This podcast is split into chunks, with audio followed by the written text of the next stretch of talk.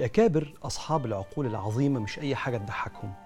وتستغرب لما تقرأ أقوال العلماء في سبب ضحكة سيدنا سليمان الملك النبي العالم العظيم. لما مر بجيشه على جحر النمل فسمع صوت النملة بتتكلم. بيحكي القرآن وحشر لسليمان جنوده من الجن والإنس والطير فهم يوزعون. يعني الدنيا زحمة جدا. حتى إذا أتوا على وادي النمل قالت نملة يا أيها النمل ادخلوا مساكنكم لا يحطمنكم سليمان وجنوده وهم لا يشعرون. فتبسم ضاحكا من قولها وقال رب أوزعني أن أشكر نعمتك التي أنعمت علي. ضحك سيدنا سليمان متبسم مش غضبان ولا تبسم الحزين إنما تبسم المتعجب. وشكر ربنا سبحانه وتعالى إنه فهمه لغات كل الأكوان حتى الطيور والحشرات فقدر يتعلم من كل الأكوان.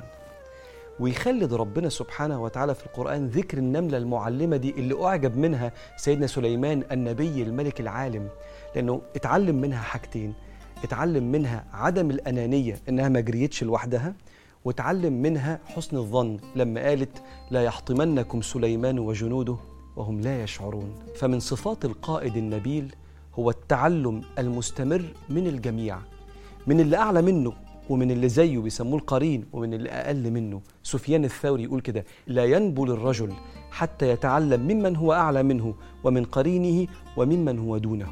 ولا شك عند جميع العلماء أن سيدنا موسى من أعظم خمس أنبياء من أولي العزم وهو أفضل يقينا من الخضر لكن يروح يقول له هل أتبعك؟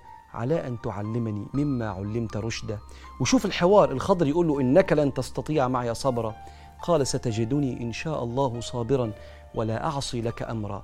فالأكثر علما والأعلى مقاما بيتعلم من الأقل علما والأقل مقاما. وده من نبل الرجل.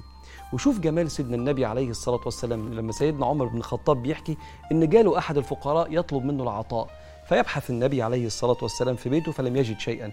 فقال له اذهب إلى السوق فاشتري ما شئت وقل على محمد. يعني سيدنا محمد هو يدفع بعد كده.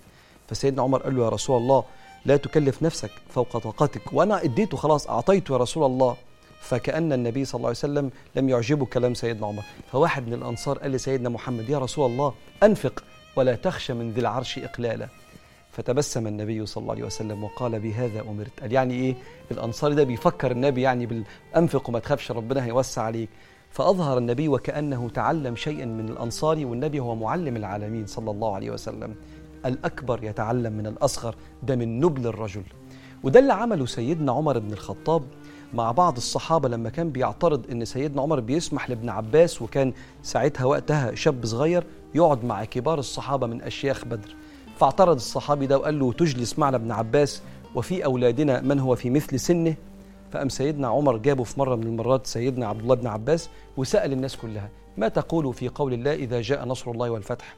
فبدأ بعض الصحابة يقولوا أيوة إذا جاء نصر الله والفتح يعني يا رسول الله لما تلاقي الناس دخلت في الإسلام فسبح بحمد ربك واستغفره.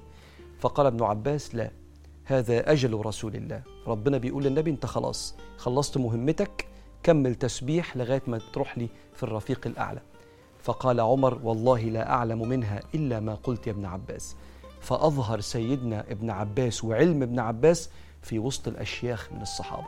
عشان يعلمهم أنتوا ممكن يكون سنكم أكبر وخبرتكم أكبر لكن هو يكون أعلم بكتاب الله فالكبير يتعلم من الصغير. فلو عايز تكون قائد نبيل ما تحرمش نفسك. إنك تفتح عينيك وقلبك وودانك للجميع.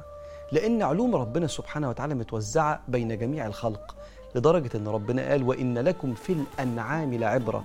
أنت ممكن تتعلم الوفاء من بعض الحيوانات فتعلم من الجميع ولا تستصغر ولا تستجهل أحد ابدا. فاللهم سخر لنا من يعلمنا ودلنا عليك يا ربنا في جميع أكوانك يا مولى الصالحين.